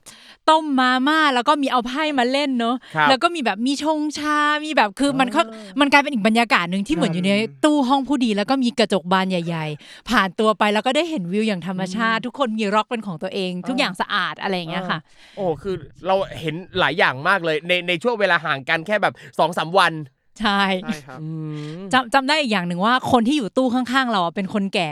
แล้วเหมือนเขาอะเป็นหมอ แล้วเขาพยายามจะมาพูดคุยกับเรา แล้วเขาก็จะบอกว่าเนี่ยเพื่อนเขาอะพูดภาษาอังกฤษได้ก็คือคนที่เป็นหมอเนี่ยพูดภาษาอังกฤษได้ ก็พยายามจะแบบเหมือนชวนเราคุยแต่ว่าเราก็งงว่าพูดภาษาอังกฤษได้ยังไงวะคือหมายถึงว่ามันเป็นสำมันเนีไม่ยได้งเป็แบนบประโยคอะไรภาษาอังกฤษที่เป็นสำเนียงงงๆขออะเล่าว่าคำที่แม่งฟังยากที่สุดคือเขาพูดว่า water นานมากอะเออจนแบบเราก็แบบเขาจะเอาน้ำไหลซื้อจริงๆเขาพูดคำว่าวอตอ๋อจนแบบ คือเหมือนแบบเพิ่ง figure out ได้วันแบบประมาณสองวันผ่านมาที่แบบอ๋อคำนี้มันแปลว่าคำนี้หรออะไรเงี้ยแต่เขาก็แบบคือพอหลังๆรู้ว่าแบบเฮ้ยสื่อสารไม่ได้ ไม่คนจีนจะเป็นแบบรู้ว่าคุยกันไม่รู้เรื่องใช่ไหมไม่เป็นไรกูคุยต่อเออก็คุยภาษาจีนใส่ไป คุยจนเมื่อยมืออะใช่ ซึ่งเราก็จะแบบ basic แบบเรียนภาษาจีนมาแบบเบื้องต้นนะรู้แค่แบบกินข้าวอาบน้ำอะไรอย่างเงี้ย ก็คือเหมือนอยู่อยู่กันไปแล้วก็พยายามหาประเด็นอะไรที่มันแบบ แค่แค่พูดขึ้นมาเป็นคำศัพท์เพื่อที่จะแบบต่อ conversation กับเขาอะไรอย่างเงี้ย ตลกตลกเวิร์บ verb ช่วยไม่จำเป็นไม่จำเป็นขอแค่ noun เท่านั้นรู้กันเออหรือแค่พูดอยู่ดีๆว่าเราไปนันหนิงนันหนิงฮาวชื่ออะไรคือแบบคืออะไรของกูวะอะไรอย่างเงี้ยคือแค่พยายามจะพูดว่าแบบเราพยายามจะเล่าว่าเราไปไหนมาบ้าง หรือเราครัก็บไม่รู้ว่าเขาถามเราว่าอะไร แต่เราเข้าใจว่าเขาถามว่าเรามาจากไหนก็จะแบบไทยกัวอะไรอย่างเงี้ยอ่าก็จะพูดต่อไปอะไรเงี้ยครับอืมประมาณนั้นค่ะอืมเอ้ยน่ารักเป็นทริปที่น่าใช่น่าสนุกจัง อยู่ไปก็เริ่มสนิทเริ่มมาชวนเล่นไพ่ชวนคุยนับเลข อ่าอีอื้อซานเอซื่ออใช่ใช่ชใช่วนนับไปเรื่อยๆ แล้วเราก็โสอนภาษาไทยอะไรอย่างคเงี้ยรับเริ่มตามคุยสเต็ปกันครับไม่โอ้ยรู้ว่าดีฝั่งจังตรงข้ามจะแอบนินทาอะไรหรือเปล่าพูดไทยกัวจับได้เลยไทยกัวพูดกันฝั่งตรงข้ามเออก็คือจับได้แค่ว่าไทยกว่ารู้แล้วมึงนินทามึงนินทาด้วยกูแน่นอนเแต่มึงฟังกูไม่ออกชัวร์เลยใช่แล้วเราก็พูดเหมือนกัน เออ ได้ขนินทามานินทากลับงี้เออประมาณนั้นค่ะ เอออะอย่างอันนี้เนี่ยเดินเดินทางนานคือสองวันสองวันสองวันถึงค่ะ ทิเบต เพื่อเป็นทิเบต แต่อืม วันแต่อันนั้นอะโอเค เพราะว่าวิวข้างทางคือสวยงามสวย ตระการตา ดี มีความทุ่งหญ้าเทเลทับบี้ แล้วก็แบบอ่าเออภูเขามีหิมะบ้างบางๆ ก็ตอนนั้นรู้สึกว่าโอ้โหแม่งสวยมากอะไรครัเงี้บยแล้วอยู่บนหลังคาโลกก็อะอืม ถึงทิเบต ครับ ซึ่ง ในทริปทิเบตอะค่ะ ก็อะมาเรามาเจอคนที่เราจองผ่านเขาแล้วก็คือ agent ทั้งหลาย แล้วก็อะไปเที่ยวพระราชวังโปตาลา แล้วก็มีอีกวันที่เราต้องออกไป lake ครับจำชื่อแม่นนัมโซ lakeน้ำซัวเล็ก ซึ่งทีเนี้ยพอความเป็นทิเบตปุ๊บเอาเรื่องห้องน้ำก่อนอะทุกคนก็จะรู้สึกว่าห้องน้ำจีนเฮียชัวร์แต่ตอนนั้นอะห้องน้ำจีนคือเรียกว่าไม่เฮียแล้วทิเบตคือพีคกว่าคือแบบน้ำโมเมนต์ตอนนั้นที่แบบมีออกไปทะเลสาบแล้วแบบอืมต้องแวะระหว่างทางเพื่อเข้าห้องน้ำก็คือ ถ้าทุกคนรู้ก็คือมันจะต้องเหมือนเป็นหลุมลงไปแล้วก็คือทับกันครับคือก็ทับกันก็อะเข้าใจได้ว่าต่างจังหวัดทับกันได้ แต่ในเมืองคือไปกินร้านก๋วยเตี๋ยวก็ต้องทับกัน แต่ตอนนั้นคือไม่ไหวแล้วก็คือต้องยอมแบบต้องทับกันที่อื่นต่อทับกันต่อไปอืมแล้วก็เป็นโมเมนต์นั้นจริงนึกถึงเปิดประตูปุ๊บครับเจอก้อนครับซ้อนก้อนซ้อนก้อนซ้ซ้ออนนก้อนซ้อนเป็นหอคอยขึ้นมาแบบแล้วบางทีก็ไม่เป็นที่เป็นทางไม่เป็นที่เป็นทางด้วยนะคะที่เบสเนี่ยสุดละซึ่งอันนี้อยากรู้ว่าพอจะมีข้อมูลไหมครับว่าปัจจุบันเนี่ยยังเป็นแบบนั้นอยู่ไหมครับ ไม่ไม่ได้ติดตามอะค่ะ ไม่รู้ๆครั้งเดียวพอค่ะแต่ตอนนั้นอะจำได้ว่าแบบไปปวดฉี่ตอนที่อยู่น้ำส้วเล็กอะครับแล้วก็ถามเขาว่ามีทอยเลทไหมอะไรเงี้ยเขาก็ชี้ไปที่ทะเลสาบ แล้วเราก็ฮะ คือหมายความว่าก็คือให้ไปฉี่ในทะเลสาบอะไรเงี้ยเราก็แบบงงๆแล้วเออแบบโมเมนต์นั้นก็คือไม่ได้ใส่กระโปรงใช่ป่ะคือถ้าครับให้ฉี่มันก็คือแบบอะคือยังไงวะเออทุกคนก็เห็นตูดกูหมดอะไรเงี้ยครับก็เลยกลายเป็นว่าบอกฟ้าว่าเพื่อพอดีตอนแรกจะไปนอนที่ห้องพักนั้นอืมก็เลยเหมือนขึ้นไปที่ห้องพักแล้วก็เอาถุงมา แล้วก็ไปฉี่เองในห้องน้ำในในห้องนอนตัวเองอะแล้วค่อยไปผูกถุงแล้วก็โยนออกมานอกหน้าต่างอะไรครัเงี้บยคือก็มีความแบบตะกุกตะกักในเรื่องห้องน้ำอยู่พอสมควรเลยค่ะอะทิเบตก็สวยงามดื่มด่ำมีความสุขอยู่ทิเบตนานนานไหมฮะ ประมาณสามสี่อ๋อสามสามสามสี่วันมั้งคะครับแต่ก็คือแบบอะเราก็ไปเที่ยวในเมืองคือ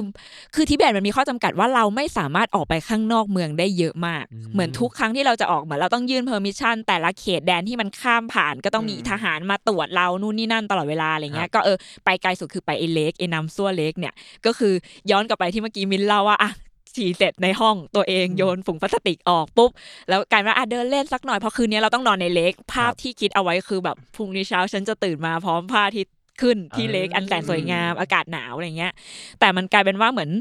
ถ้าเคยไปเลลาดักอะค่ะ คือเป็นฟิลแบบนั้นเลยที่เหมือนมีคนมาตั้งกองที่ริมเล็ก แล้วก็แบบมีการแบบต้มน้ำนู่นนี่นั่นอ่าออกซิเจนมันก็จะค่อนข้างน้อยอะไรเงี้ยครับแล้วอ้นจูคือเขาเป็นคนเขาเป็นช่างภาพถ่ายรูปมันก็จะต้องแบบตอนนั้นก็อุ้ยตื่นเต้นถ่ายรูปกันใหญ่ก้มๆเงยๆถ่ายกันเก่งอะไรเงี้ยแล้วพอไปพักที่ห้องกลายเป็นว่าอ้นจูหายใจไม่ออกแล้วเป็นคืนนั้น attitude sickness ครับอ่า เพราะตรงนั้นทะเลสาบสูงตั้งห้าพันมั้ง น่าจะจุดสูงสุดของทิเบตแล้วครับ ในตรงนั้นค่ะ แล้วก็ตรงหน้าต่างของห้องที่เราพักอะอ่าเขามีทำกับข้าวคแต่วันคือน่ะเข้ามาในเออห้องใช่มันก็หายใจไม่ออกทำให้อ้นยิ่งหายใจไม่ออกอ่าเสร็จ เราก็แพนิคอีกว่าฟ้าไปอ่านมาว่า เฮ้ยมันมีคนที่ไหลตายนะ คือหมายถึงแบบ คือตอนแรกเราก็เอ้ยอ้นพักก่อนไหมถ้าพักแล้วอาจจะดีขึ้นเออแต่คือเราก็กลัวว่าถ้าอ้นหลับไปเลยอ้นจะไม่ตื่นแล้วพรุ่งนี้ แล้วก็เลยมึงเอาไงดีว่ากลัวเพื่อนตายวะก็เลยแบบอาสุดท้ายก็กลายเป็นว่าเปลี่ยนแผนรีบลงไปบอกกายว่าไม่นอนแล้วคืนเนี้ยกลับเลย ซึ่งจริงๆอะเรานั่งมาห้าหกชั่วโมงนะกว่าจะมาถึงที่เนี่ยครับมาถึงก็แบบเย็นอะเสร็จกลายเป็นว่าพอมาอยู่ได้แค่แบบ 2 ชั่วโมงมั้งเราก็บอกไกด์ว่าไกด์ออกเลย แล้วก็อีก 6 ชั่วโมงไปถึงกลับไปในเมืองอีกประมาณแบบเที่ยงคืนตีหนึ่งอะซึ่งก็คือต้องไปหาโฮสเทลเอาหน้างานครับอะไรอย่างเงี้ยค่ะ ก็เป็นแบบอุบัติของทริปนี้อีกเรื่องหนึ่งที่เราเอาไว้เล่าสนุกสนุกชอบตรงแบบกลัวเพื่อนตายนี่ไม่รู้เรื่องนี้ก็นอนแล้วนอนแล้วอยู่บนรถนอนความความ peak ไม่รู้คือสึกถ้าย้อนกลับไปคือพ่อ พ่อคาดหวังว่าให้ผู้ชายดูแลตัวเองสองคนเออตกลงใครต้องดูแลตอนใครนี้ก่อนคือสองคนแบกมันลงบันไดจากโกดังคือคิดแล้วว่าถ้ามันตายที่นี่เราดูแลมันไม่ไหวแน่มึงกลับเลยเถอะตอนเนี้ยครับแล้วก็กลายเป็นว่าคืนนั้นประมาณสี่ห้าทุ่มคือจำได้ว่ามืดมากเราต้องนั่งรถตู้ แล้วก็คือขับกลับไกด์เขาก็ยอมเพราะอะเขาเข้าใจก็คือขับกลับแล้ว ตอนนั้นเหมือนที่ทิเบตอะค่ะลาลาซาเนี่ยเขามีคนไทยอยู่เหมือนเป็นพี่ที่แบบมีคาเฟ่หรือพวกเนี้ยแล้วเราก็เออเหมือนติดต่อเขาเพื่อว่าครับให้เขาช่วยหาโฮสเทลให้ ก็เออยังดีที่แบบรอดตายแล้วอะพอถึงในเมืองปุ๊บมันก็ฟื้นเลยแล้วก็อะโอเคจบอะพออยู่ในเมืองก็ปลอดภัยหายปลอดห่วภังยครับผมค่ะแล้วก็อยู่เที่ยวต่อที่นั่นอีกนานแค่ไหนครับ ก็เดินในเมืองส่วนใหญ่พอหลังๆ มันเริ่มไม่มีอะไรละ เสร็จครัแล้วบสิ่งที่เราเจอคือเราเจอ คือมันจะมีในเมืองอะค่ะ มันจะเริ่มแบบ ตามวัดหรืออะไรพวกเนี้ยมันก็จะมีคาเฟ่อันหนึ่งที่เราไปทุกวัน เพราะว่าเป็นสิ่งที่เจริญที่สุดในเมืองก็ยังขอนิดนึงขอความเจริญหน่อย ใช่ แล้วก็อะไปคาเฟ่นี้ทุกวันแล้วก็จะเจอเพื่อนฝรั่งคนหนึ่งที่แบบแก่แล้วเขามาคนเดียวอะไรเงี้ย ก็มาเจอคาเฟ่กันทุกวัน เจอคาเฟ่จนขากลับบางเราคือ พอออกจากทิเบตปุ๊บเราก็จะกลับไปเซี่ยงไฮ้อันเนี้ยเขาก็เหมือนนั่งตู้เดียวกับเรามั้งก็คือกลายเป็นว่าเจอเพื่อนไอคนเนี้ยเจอบ่อยตลอดเวลา แล้วก็ไปถึงเซี่ยงไฮ้ครับเซี่ยงไฮ้ก็ ไปเที่ยวเซี่ยงไฮ้ชีวิตดี ตอนนั้นไปดูแบบ World Expo เห็นเออเมือง เห็นแสงสีช้อปปิ้งใช้เงินแม่งให้หมดเลยเยอะที่จะรอนั่งเครื่องกลับแล้วเพื่อที่จะรอนั่งเครื่องตอนนั้นยังไม่มี Uniqlo เข้าเมืองไทยก็แบบครับฉันต้องไปซื้อ Uniqloอืมโอ้โห ก็ดูอะก็ปิดท้ายอย่างสวยงามสวยงามนะครับ ก็มาแบบอะผ่อนคลายได้รีแลกซ์ในช่วงสุดท้ายนะครับ แล้วก็เดินทางกลับเมืองไทยโดยสวัสดิภาพนะครับใช่ค่ะอ่ถามหน่อยครับว่าทริปนี้เนี่ยนะครับ เอ่อไปเที่ยวกันมาเนี่ยได้อะไรบ้างจากทริปนี้ รู้สึกว่าได้อะไรได้เรียนรู้อะไรบ้าง โหเยอะมากเยอะครับเยอะมากจริง ๆ ค่ะ คือเอาถ้าอย่างเมื่อกี้ก็คือที่เล่าให้ฟังว่าตั้งแต่การเตรียมตัวของเราเนอะว่าครับถ้าเราเตรียมตัวดีอะก็มีชัยไปกว่าครึ่งแล้ว อ่า อันนี้ก็จะเป็นอันหนึ่งที่เราแบบใช้รีวิวตลอดเวลาเขียนในพันทิปหรืออะไรเงี้ยแล้วก็อันที่สองคือเรื่องการสื่อสาร ก็คืออย่างที่บอกภาษาไม่ใช่อุปสรรคเนอะอืม อะวัจนภาษาหรือการคอมมูนิเคชันอะ ครับ ก็เป็นส่วนหนึ่งมาก ๆ ที่เรารู้สึกว่ามันโคตรสำคัญเลยเวลาการไปเที่ยวกับที่ที่ เป็นชุมชนหรือว่าไม่ได้ใช้ภาษา อังกฤษหรือภาษาเดียวกันอะไรเงี้ยค่ะครับดังนั้นก็คือจริงๆฝากบอกทุกคนเลยคือ สมมุติว่าถ้าเราจะไปในประเทศที่เราพูดภาษานั้นไม่ได้อะอืมแต่อย่างน้อยเรายังมีมือไม้และมีหน้าตาที่เราสามารถแสดงความรู้สึกผ่านอวัยวะส่วนต่างๆ ได้ เราก็สามารถใช้ตัวนี้แทนก็ได้ ใช่ค่ะอืมแล้วก็สุดท้ายตอนนั้นอะที่พอเราไปเที่ยวกันมาแล้ว แล้วก็กลับมาแล้วอะเรารู้สึกว่าเฮ้ยแบบโลกมันกว้างใหญ่จังเลยอะเราเป็นแค่แบบจุดเศษเสี้ยวเดียวอะกับซีนหนึ่งที่เราถ่ายตอนที่อยู่ทิเบตตอนออกไปน้ำส้วนเล็กค่ะครับเพราะมันเป็นที่ที่แบบสูงใช่ป่ะมันกลายเป็นเราไม่เคยเห็นพื้นที่ลานกว้างมากขนาดเนี้ยอืมแล้วเราเป็นแค่แบบจุดเดียวของของภาพนั้นอะเราครับรู้สึกว่าเฮ้ยมันเหมือนแบบเราได้ ถอยหลังกลับมาดูและเห็นภาพรวมของชีวิตหรือภาพรวมของ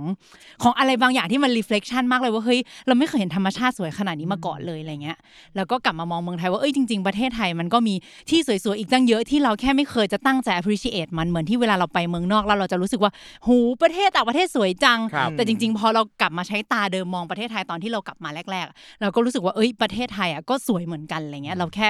ต้องใช้ตามองเท่านั้นเองใช่คือบางอย่างอะครับด้วยความที่ว่าเราเหมือนกับว่าเราอยู่ใกล้ชิดกับมันมาก จนเรามมองข้ามความสวยความดีงามของอะไรสักอย่างหนึ่งไปเหมือนกันแต่ว่าพอเราไปต่างประเทศอะด้วยความที่ว่ามันไม่ใช่สิ่งที่เราคุ้นเคย เราบางทีเราไม่ได้เคยเจอเจอไม่ได้รู้จักอะไรมันมากนัก พอเราได้ไปเห็นอะมันเลยจะมีความรู้สึกบางอย่างที่รู้สึกแบบว้าวซ่ากว่าเห็นสิ่งที่คุ้นเคยหุยกับกับอีกเรื่องหนึ่งที่ที่กลับมารู้สึกว่ามันเป็น 21 วันที่บีบอัดประสบการณ์ขั้นครับสุดมาก คือถ้าให้ย้อนไปไปอีกไหมตอนเนี้ยไม่ไป แต่แต่ก็แค่รู้สึกว่าเฮ้ยรู้สึกดีใจกับตัวเองจริง ๆ ที่ตัดสินใจไปทริปนั้นจริงอืมๆแล้วแล้วมันกลายเป็นว่ารู้สึกว่าความสุขอะมันมันมันเกิดขึ้นง่ายมากแค่ตอนไอ้โมเมนต์ 25 ชั่วโมงแค่ได้ฉี่อะครับแฮปปี้แล้ว แล้วแบบ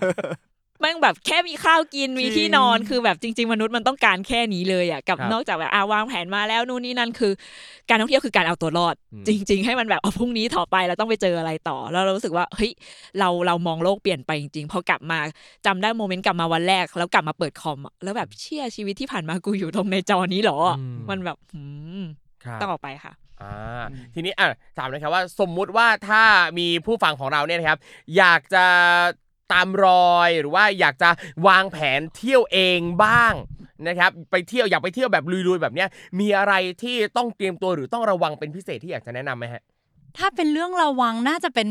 ก็คือระวังตัวเองอะค่ะ อย่างที่เราบอกว่าตอนแรกเราอาจจะดูพารานอย แต่เราคิดครับว่ามันก็ยังเป็นสิ่งที่สำคัญเนอะอืมคือหมายถึงว่า ถ้าจะบอกว่าไปเที่ยวคนเดียวอันตรายไหมหรือไปประเทศนี้อันตรายหรือเปล่าท้ายที่สุดก็คือต้องถามตัวเองว่าเราดูแลตัวเองดีแล้วหรือยัง แล้วเราพาตัวเองไปอยู่ในที่ที่อะโคจรหรือเปล่า หรือเป็นครับที่ที่มัน ก็ไม่ได้น่ากลัวอะไรใครอืมๆก็ไปอะไรอย่างเงี้ยค่ะ ก็คือยังไงก็ต้องเอ่อคำนึงถึงความปลอดภัยเป็นสำคัญนะครับใช่ใช่เตรียมตัวให้พร้อมนะครับ หาข้อมูลให้ดีว่าที่ที่เราจะไปเนี่ยมีที่ไหนบ้าง ลองหาลองดูรีวิวตามที่ต่างๆ มีใครเคยไปเจอเหตุการณ์อะไรใด ๆ หรือนั่นนี่นู่น หรือแม้กระทั่งว่าการที่เอ่อไปซื้อตั๋วรถไฟแล้วตั๋วรถไฟหมด อันนี้ก็เป็นสิ่งที่เรา เราไม่รู้มาก่อนว่ามันเป็นสิ่งที่จะเกิดขึ้นอะไรอย่างเงี้ยใช่ค่ะอืมซึ่งถ้าเรารู้ก่อนแล้วก็สามารถจะเตรียมตัววางแผนอะไรได้ใช่นะครับอีกอันหนึ่งคือเรารู้สึกว่าเวลาถ้าไปหน้างานอะเราอย่าทำตัวเป็นนักท่องเที่ยวอะเขาจะได้ไม่รู้ว่าเราอะเป็นนักท่องเที่ยวคือต้องทำตัวเหมือนอู้ฉันคล่องมากว่าฉันรู้ว่าต่อจากตรงนี้ไปต่อตรงรู้นี้อยู่ดีแต่ว่าเรคือไม่นักไม่ท่องเที่ยวแต่ก็ว่ารู้แล้วแต่ไม่ไม่มันอาจจะมีโอเคโมเมนต์ที่แบบเอากระเป๋าไปวางที่พักแล้วอะอ่าแล้วเราต้องเดินทางเราอาจจะแบบ ใส่ไว้ในมือถือใช่ป่ะเดี๋ยวนี้ทุกอย่างมันก็จะดูว่าเอ้ยเดี๋ยวเราดูแล้วว่าลงจากตรงนี้แล้วเลี้ยวซ้ายเลี้ยวขวาเราพยายามจะแบบไม่ใช้มือถือให้บ่อยอะค่ะครับเพื่อที่จะรู้สึกว่าเอ้ยเราก็ดูโลโก้ไม่ได้ดูเป็นเป้าสายตามากขนาดนั้นอะไรอย่างเงี้ยไม่ได้ดูลงตลอดเวลาอะไรอย่างเงี้ยค่ะครับอืมอันนี้ก็เป็นสิ่งที่สำคัญคือบางครั้งมิจฉาชีพเนี่ยก็มักจะจู่โจมคนที่ดูแบบไม่ค่อยรู้เรื่องราวอะไรนะครับใช่ดังนั้นเราอยากแสดงอะไรแบบนี้ออกมามาก ใช่ค่ะครับ อะวันนี้นะครับก็โอ้โหคุยกันแบบสนุกมากเลยแบบเหมือนกับว่าเราได้ร่วมทริปนี้ไปด้วยนะครับอะก็ต้องขอขอบคุณทีมโกกราฟมากๆเลยนะครับคุณมิ้นท์คุณฟ้าและคุณอ้นนะครับ ขอบคุณมากเลยนะครับ ขอบคุณครับขอบคุณค่ะอุ้ยก่อนจะขอบคุณลืมอะฝากอะไรหน่อยครับผมฝากโปรโมทผลงานนั่นนี่นู่นอะไรใด ๆ ได้เลยอะช่วงขายของค่ะครับก็เราทำเพจ Facebook นะคะ ชื่อ Go Graph ก็คือพิมพ์เข้าไปใน Facebook เลย Go แล้วก็เครื่องหมายตกใจแล้วก็กราฟแบบกราฟิก ตอนนี้ก็มีแบรนด์ลูกค่ะ Go Graph Japan Go Graph China ก็คือเป็นกลุ่มแบบ specific เพราะหลังๆมันเหมือนพอเพจมันใหญ่ขึ้นปุ๊บแล้วมันแบบคนหาไม่เจอแล้วเราอยากพูดเรื่องที่มันแบบมากขึ้นเฉพาะกลุ่มก็เฉพาะกลุ่มมากขึ้นเราก็เลยแตะเพจออกมาค่ะครับแล้วก็มีพวกเว็บไซต์อันนี้ก็ไปตามจากใน Facebook เป็นหลัก แล้วก็มี IG ค่ะ ชื่อ Go Graph ทุกอย่างชื่อ Go Graph หมดนี่ทุกที่ครับชื่อเดียวกันนะครับค่ะเรียกว่าแบรนด์แข็งมากนะครับนี่ก็ไปติดตามกันได้นะครับอะสำหรับคุณผู้ฟังทุกท่านนะครับสามารถกลับมาติดตามรายการ Survival Trip ได้ใหม่นะครับตอนใหม่ๆเนี่ยจะมาทุกวันพฤหัสบดีนะครับก็สามารถติดตามได้ทุกช่องทางครับ Spotify Podbean Apple Podcast Google Podcast และ YouTube นะครับ และถ้าใครมีเรื่องราวใด ๆ อยากจะพูดคุย อยากจะแลกเปลี่ยน อยากจะปรึกษาเรื่องราวเกี่ยวกับการเดินทาง ก็สามารถเข้ามาพูดคุยกันได้ที่ Facebook Group ครับ ชื่อว่า Survival Tips by Survival Trip นะครับ และถ้าใครที่มีเคสใด ๆ อยากจะมาเล่า เจอใครที่มีเรื่องราว คิดว่าน่าจะเอามาแลกเปลี่ยนเป็นอุทาหรณ์มาแบ่งปันกันได้ก็ทักทายกันเข้ามาได้เช่นกันนะครับสำหรับวันนี้นะครับ ผมต้องขอลากันไปก่อนครับ แล้วเจอกันใหม่ครั้งหน้า สวัสดีครับ